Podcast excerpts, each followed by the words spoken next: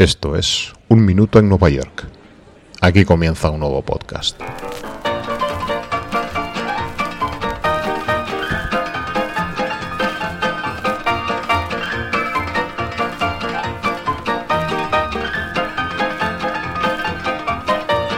Es la noche del 25 de junio de 1906. En el Teatro Al Aire Libre, situado en la cubierta del Madison Square Garden, el recinto de espectáculos cuya segunda encarnación, inaugurada en 1890, situado entre la calle 26 y Madison Avenue y coronado por una torre inspirada en la Giralda de Sevilla, se representa la obra Mademoiselle Champagne, la comedia musical más destacada del momento en el panorama de variedades de Broadway. Entre el público, una figura ilustre por aquellos días en los círculos de la vida cultural y social de Nueva York. No es otro que Stanford White, arquitecto socio del triunvirato director de la ya prestigiosa firma McKim, Mead & White, los cuales durante esos años sembrarían Nueva York, así como otras ciudades de los Estados Unidos, con una pléyade de edificios y monumentos que pasarían a formar parte indiscutible de la historia de la arquitectura de finales del siglo XIX y principios del XX.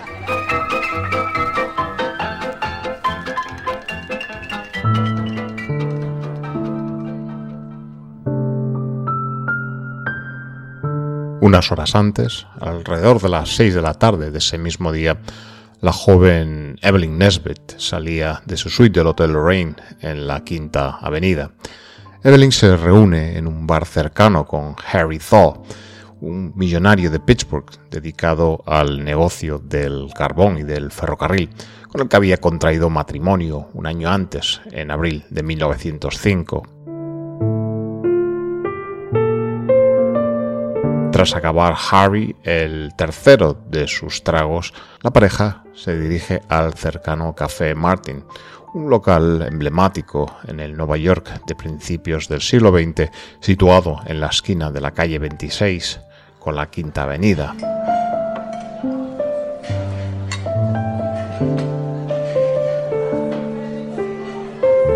En el transcurso de la cena compartida con otros dos amigos, la joven se conmociona al ver entrar al restaurante al propio Stanford White, con quien ella había mantenido una polémica relación solo unos años antes. A pesar del calor casi récord registrado en Nueva York en ese día, Evelyn Nesbit, como recordaría más tarde, se quedaría petrificada en su sitio por el miedo ante la posible reacción de su ahora esposo si llegaba a cruzarse en el camino del arquitecto.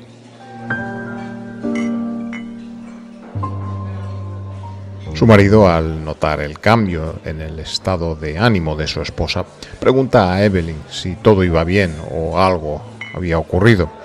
Ella le escribiría en una discreta nota en papel: White estuvo aquí, pero ya se fue.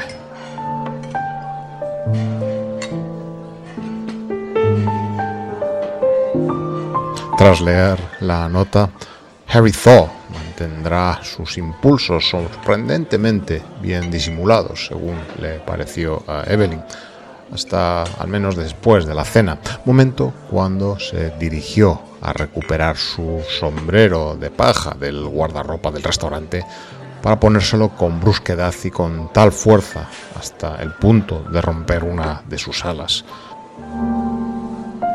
Al salir del restaurante, Harry le anuncia que había adquirido entradas para un nuevo musical, Mademoiselle Champagne, que se estrenaba esa noche en el Teatro Al Aire Libre, en la azotea del Madison Square Garden.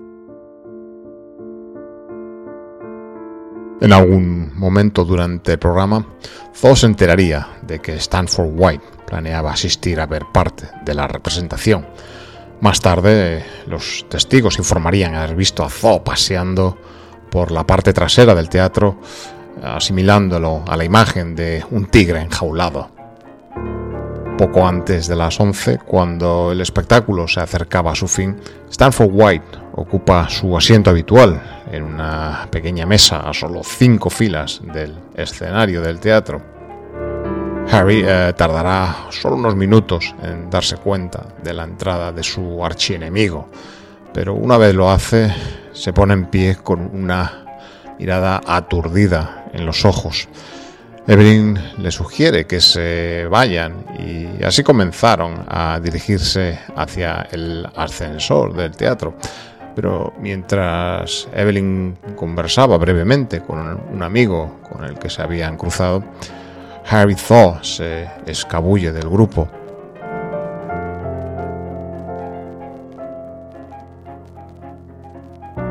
En el escenario, mientras la fila de coristas canta la canción I Could Love a Thousand Girls, la audiencia escucha de repente una ráfaga de disparos, seguida posteriormente por 2 disparos más.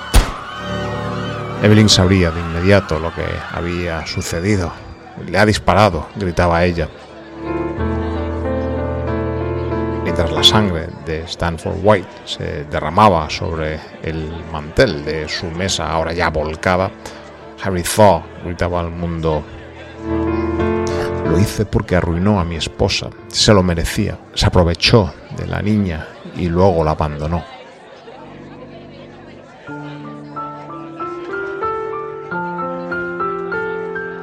White había recibido 2 disparos en la cabeza y 1 en el hombro.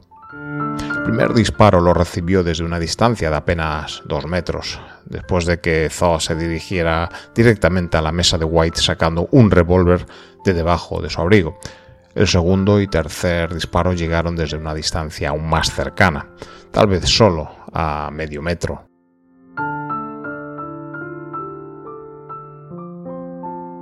A las 3 de la mañana del día siguiente, Thaw sería acusado de asesinato y escoltado desde la comisaría hasta la prisión llamada popularmente The Tombs, en el Bajo Manhattan.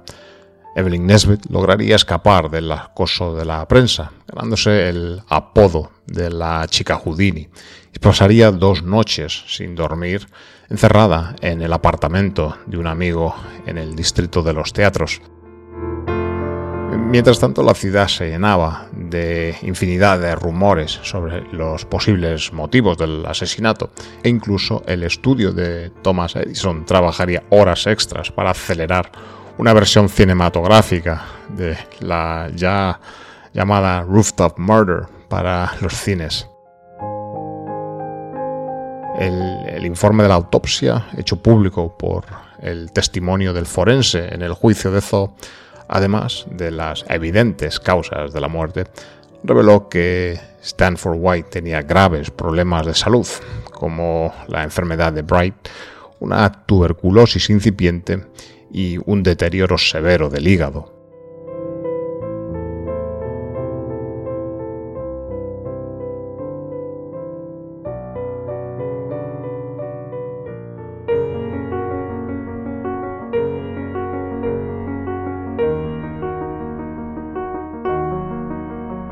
Vivimos un periodo histórico en los Estados Unidos denominado como la Gilded Age, la Edad Dorada, comprendida aproximadamente entre la década de 1870 y la de 1900, y que, como toda era, está sujeta a diversas interpretaciones en cuanto a sus implicaciones económicas y sociales. Algunos, como el mismo Mark Twain, el que acuñaría este periodo con este nombre en su novela homónima, y también amigo personal de Stanford White, se refiere a esta época como en la que un barniz de prosperidad material cubría los florecientes problemas sociales estadounidenses. La arquitectura y la vida personal de Stanford White podrían bien describirse en los mismos términos. Para otros autores, la Gilded Age fue un periodo de rápido crecimiento económico especialmente en el norte y oeste de los Estados Unidos. A medida que los salarios estadounidenses aumentaban mucho más que los de Europa, especialmente para los trabajadores cualificados, y la industrialización exigía una mano de obra no cualificada cada vez mayor, el periodo sería testigo de una afluencia masiva de millones de inmigrantes del viejo continente. La rápida expansión de la industrialización condujo además a un crecimiento de los salarios reales de en torno al 60% entre 1860 y 1890 y se propagaría por una masa laboral en constante aumento. El salario medio anual por trabajador industrial, incluidos hombres, mujeres e incluso niños, aumentó de los $380 en 1880 a $564 en 1890, un aumento del 48%.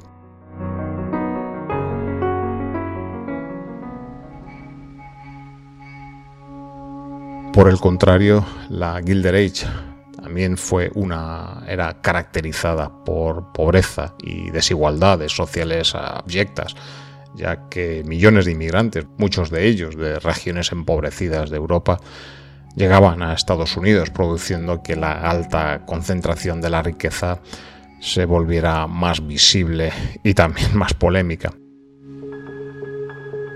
Pero la Gilded Age también supuso un vuelco radical en la cultura popular en Estados Unidos. Durante el periodo, la cultura popular se convirtió en un aspecto muy importante de la sociedad debido al surgimiento de la cultura del ocio y el consumismo masivo. Los jóvenes serían entonces ya los mayores consumidores durante estos años, mientras que sus mayores generalmente menospreciaban estas nuevas tendencias, viéndola como impactante e inmoral.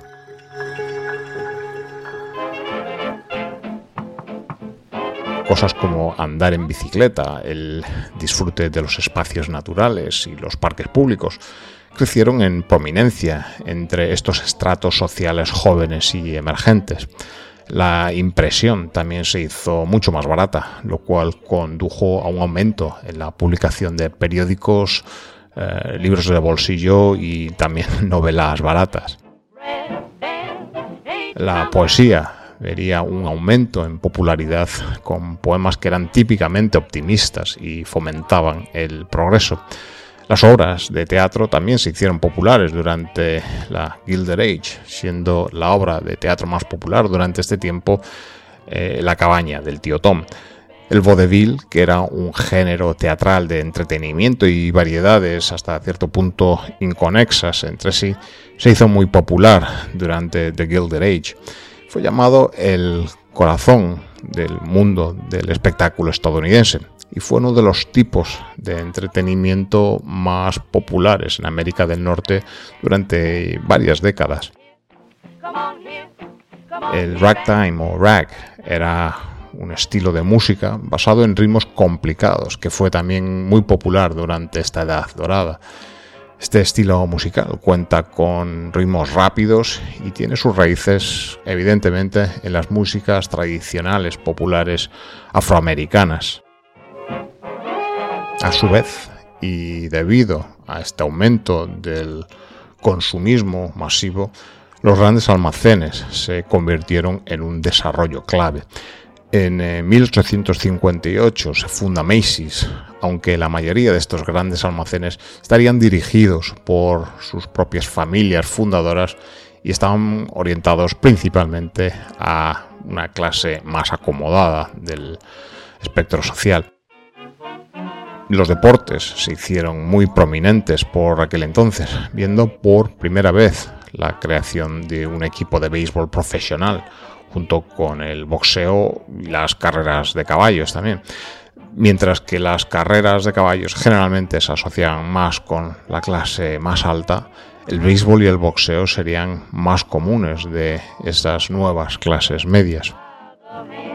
También se caracteriza este periodo histórico por ser en el que los 250.000 nativos americanos que todavía vivían en las grandes llanuras fueron finalmente confinados a reservas mediante la negociación de tratados tras 30 años de guerras con el gobierno de los Estados Unidos.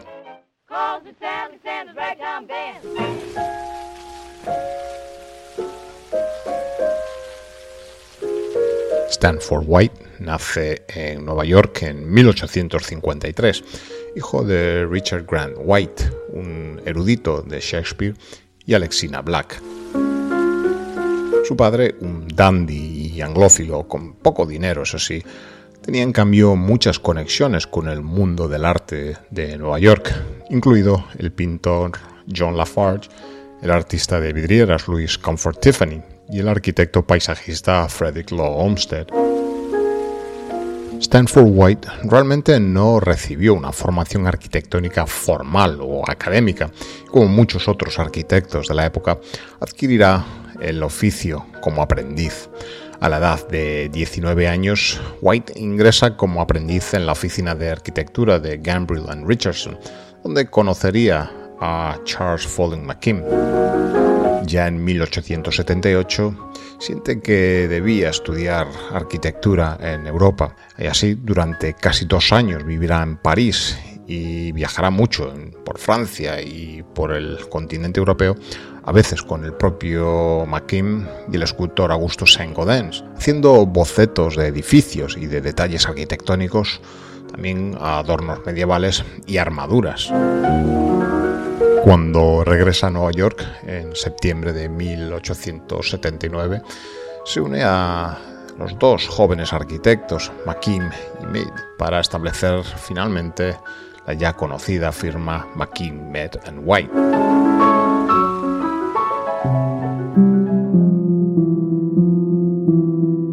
Los otros 2 socios fundadores, Charles Follen McKim y William Rutherford Mead, fueron gigantes de la arquitectura de su tiempo y siguen siendo considerados como arquitectos innovadores y líderes en el desarrollo de la arquitectura moderna a nivel global.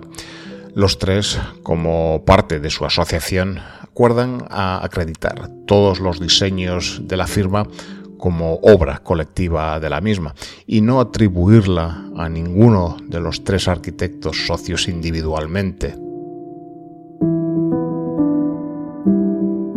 Esto es una práctica habitual que pervive hasta nuestros días en la industria de la arquitectura en Estados Unidos.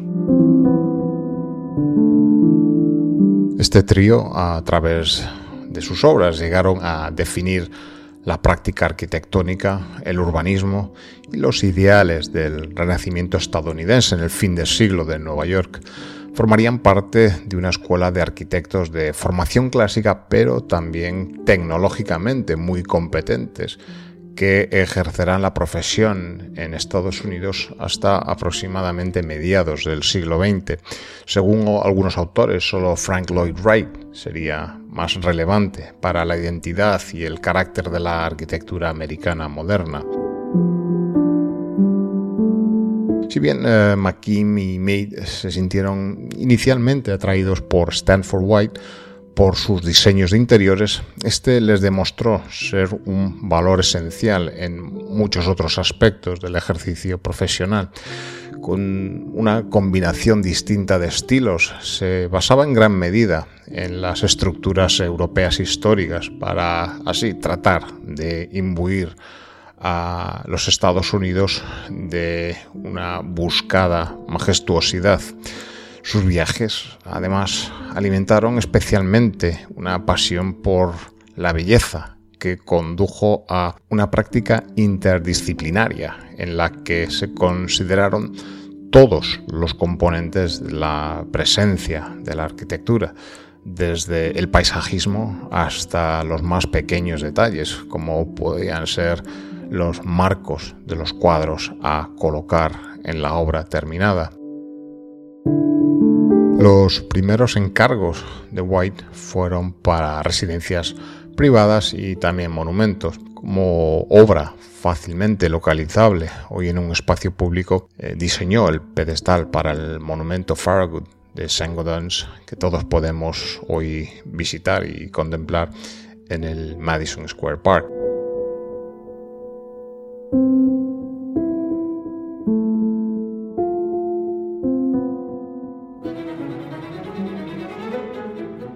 Para conmemorar la toma de posesión como presidente de George Washington, White recibió el encargo de diseñar para este centenario un arco de madera en 1889 en Washington Square, en el entronque de este espacio con la Quinta Avenida. Tras la celebración, el público insistió en un arco permanente de piedra que se completaría finalmente en 1892. El precedente de este arco es claramente romano, una combinación clara y concisa de las ideas ornamentales clásicas es evidentemente y sin lugar a duda firma de Stanford White. En la biblioteca sonora de este podcast hemos hablado largo y tendido de dos grandes edificios públicos como la Pennsylvania Station o la James A. Farley Post Office Building, de los cuales hoy en día solo podemos revisitar el último de ellos con su nueva adaptación para coger el Moynihan Train Hall de Amtrak y Long Island Railroad. Fuera de Nueva York ya, la Boston Public Library destaca dentro del repertorio de McKim, Mead & White, siendo esta la tercera mayor biblioteca pública de Estados Unidos, únicamente por detrás de la Biblioteca del Congreso en Washington y, como no, la New York Public Library, que hemos traído también a las páginas de este podcast. Mención también se ha hecho aquí, largo y tendido, sobre los avatares y edificios que bajo el nombre de Madison Square Garden se han construido y también demolido en Nueva York en los últimos 150 años. Una de esas iteraciones, el Madison Square Garden de 1890, proyectado por el propio despacho de Stanford White, sería a la vez, en un trágico y quizá macabramente irónico giro del destino, la escena de su propio asesinato. White diseñaría el Madison Square Garden como un centro de eventos espectaculares, respaldado por un grupo de inversores neoyorquinos adinerados, incluido él mismo. Este audaz proyecto demostraría ser poco sostenible desde el punto de vista financiero y del negocio, pero continuó durante muchos años sirviendo a una necesidad pública. Su diseño ofrecía sin duda color, alegría, exotismo español y una clara consistencia en el estilo.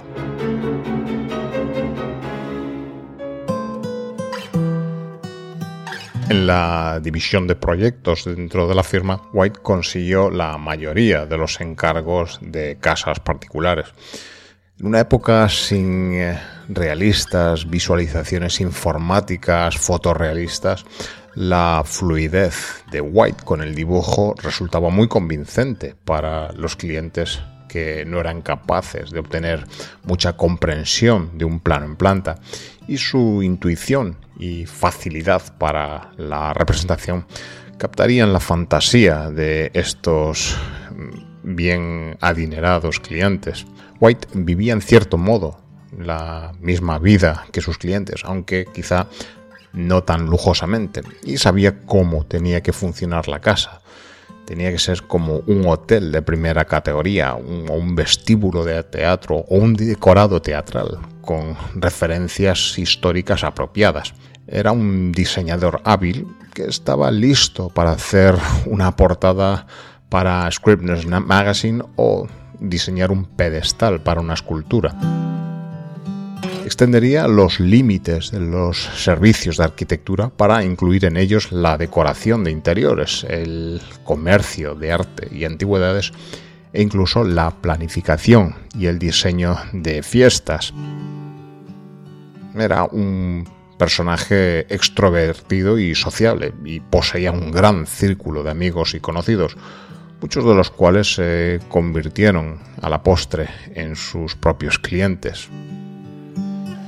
Las casas de Stanford White en Long Island han sobrevivido bastante bien a pesar de la pérdida de algunas, como la denominada Harbor Hill en 1947, que estaba ubicada en la población de Roslyn.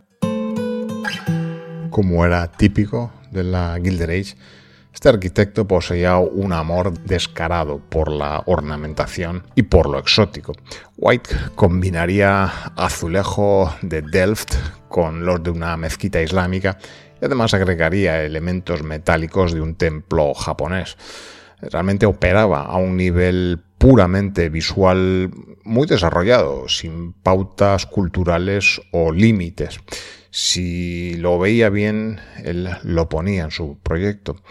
Fue tal la actividad arquitectónica de White que exploraría también campos menos convencionales de la profesión, llegando incluso a participar en el desarrollo de la torre Wardenclyffe para también ya histórico Nikola Tesla, también en Long Island, y que fue una de las primeras estaciones experimentales de transmisión inalámbrica.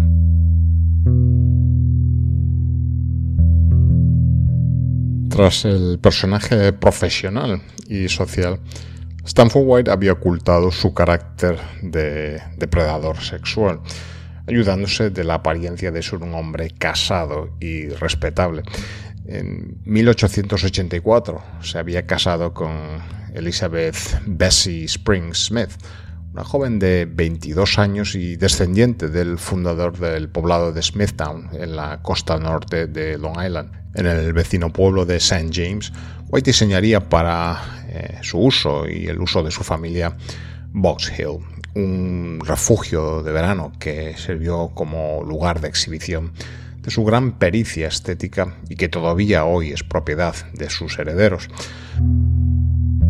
Después de una fastuosa boda, el matrimonio White se tomaría una luna de miel de 6 meses viajando por Europa y el cercano Oriente, comprando abundantes antigüedades y fragmentos arquitectónicos para su propia colección y también la de sus clientes.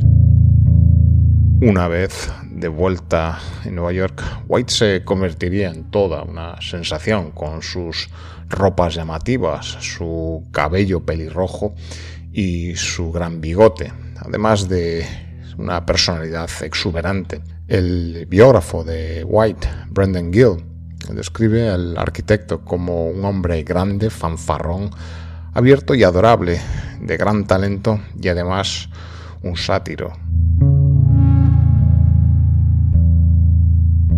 Stanford White manifestaba una inclinación y un deseo casi insaciable por las chicas jóvenes y el sexo salvaje.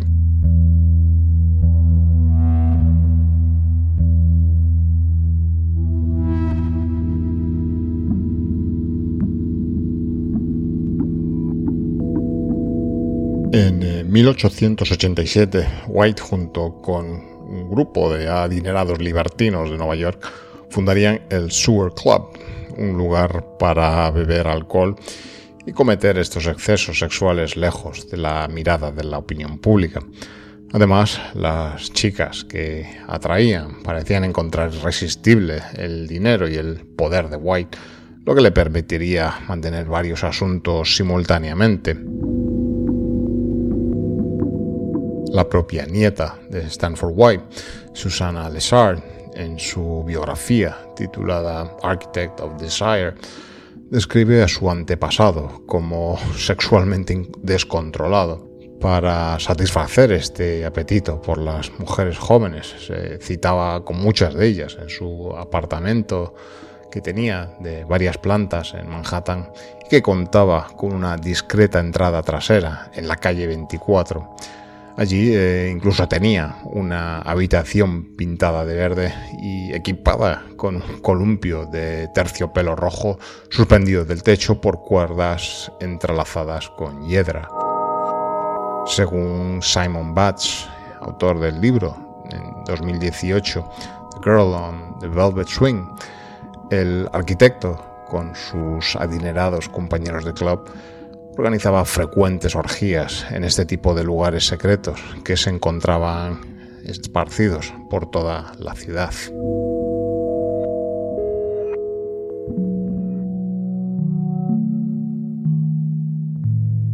Evelyn Nesbit era todavía una adolescente cuando conoció a Stanford White, pero su imagen era ya muy popular en aquellos días gracias a su aparición en diversos espacios publicitarios publicados a lo largo y ancho de la ciudad. Con la aprobación de la madre de esta, White entabló una llamada relación de cuidado con la aspirante actriz en 1901, lo que le ayudó a establecerse en la sociedad del momento. Evelyn no solo fue al dentista a expensas de White, que encontraba que los dientes en mal estado eran muy desagradables, sino que también trasladó a la joven y a su madre desde una humilde pensión a un hotel. White le proporcionaría incluso a Evelyn una asignación semanal sorprendentemente generosa de $25, y según la biografía escrita por Lesart, le obsequiaría con costosos regalos que incluían una gran perla con una cadena de platino, un juego de pieles de zorro blanco o un anillo de rubí, incluso diamantes y 2 anillos de diamantes en solitario que le regaló en Navidad, que a su vez resultó ser también su 17º cumpleaños. La llamada relación pareció haber durado alrededor de 6 meses, que luego la versión oficial que se adoptó en sociedad es que se mantuvieron en términos de cortesía socialmente hablando.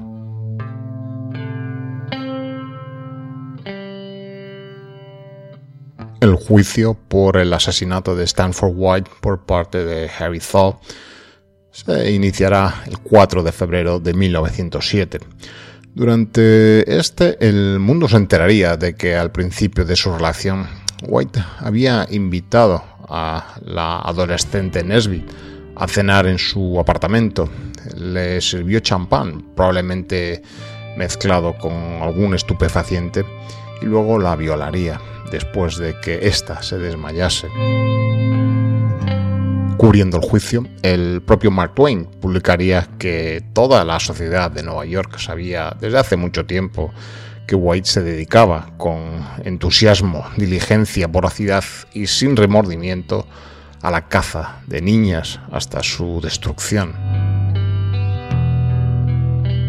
En el estrado de los testigos, ante la audiencia de una sala de tribunal llena de hombres, Evelyn Nesbit relataría con el más mínimo detalle la historia de la persecución de White, incluso hasta los detalles de su atroz victoria, una victoria cuyos detalles bien podría decirse que no se podían ni imprimir. El 1 de febrero de 1908, y tras un año de intensa cobertura por parte de la prensa, el jurado absolvía al acusado, Harry Thaw, alegando demencia. El juez también declaraba que la puesta en libertad de Thaw sería peligrosa para la seguridad pública y ordenó que lo enviaran al Hospital Estatal Psiquiátrico de Matawan para criminales dementes hasta que se ha dado de alta por el debido curso de la ley. Harry Thaw, aparentemente esperando ser liberado inmediatamente después del veredicto del jurado, estallaba en ira al escuchar las palabras del juez. 7 años después, en junio de 1915, un jurado se reunía en la Corte Suprema de Nueva York para determinar si Harry Thaw estaba lo suficientemente cuerdo como para ser liberado de Matawan. Evelyn Thaw, habiendo perdido cualquier sentimiento que hubiera podido tener por Harry Thaw en el momento del juicio por asesinato, no ofreció testimonio esta vez. De hecho, se instaló temporalmente cerca de la frontera con Canadá para poder cruzar esta frontera y abandonar el país en caso de que se le presentara una citación. Harry testificaría con calma durante más de 5 horas. Cuando se le preguntó por qué esperó hasta 3 años para matar a White, Thaw respondería que No hay respuesta a esa pregunta. No puedo darle ni una siquiera. No había ninguna razón. El jurado encontró si a Thaw lo suficientemente cuerdo, y 2 días después Harry Thaw era de nuevo un hombre libre. El matrimonio de Harry y Evelyn sobrevivió solo unos meses más. En 1917 Thaw golpea salvajemente a un chico de 19 años, por lo que fue arrestado y devuelto al manicomio, donde permanecería hasta 1904 y falleciendo finalmente en 1947.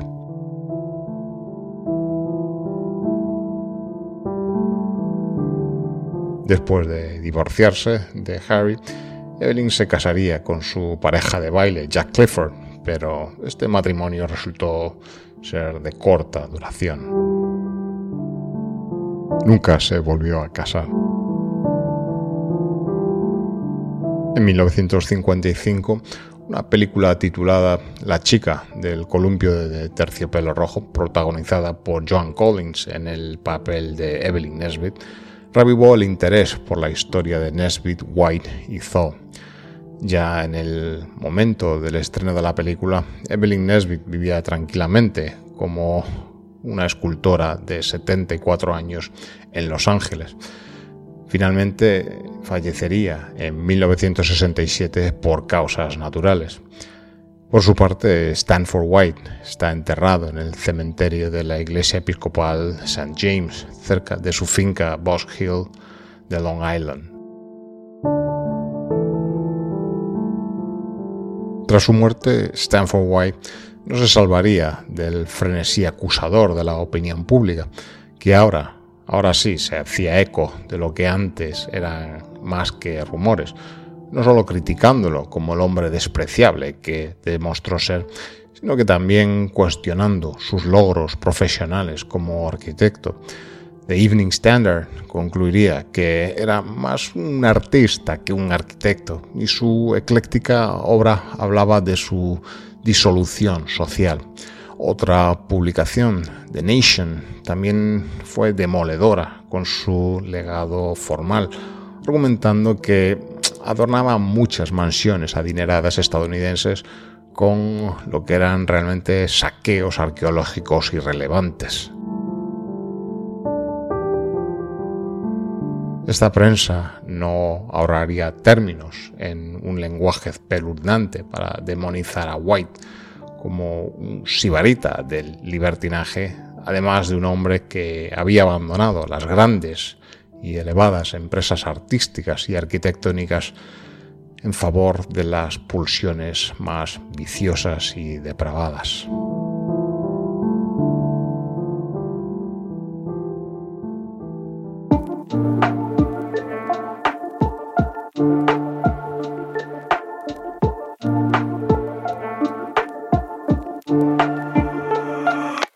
En Nueva York es un podcast escrito y producido en Nueva York que te trae retazos de su historia, personajes, costumbres y arquitecturas, relatados de forma personal, subjetiva y no siempre rigurosa.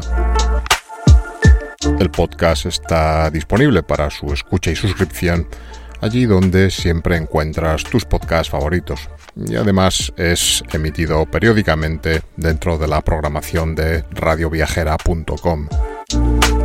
Para descubrir más acerca de Nueva York, visita nuestra web unminutoennuevayork.com, donde podrás acceder a todos los contenidos sonoros y visuales publicados e incluso contribuir al sostenimiento y continuidad del podcast. Además, y si quieres, puedes seguir nuestras publicaciones en las distintas redes sociales, tales como Twitter, Instagram o Facebook, donde no te será difícil encontrarnos.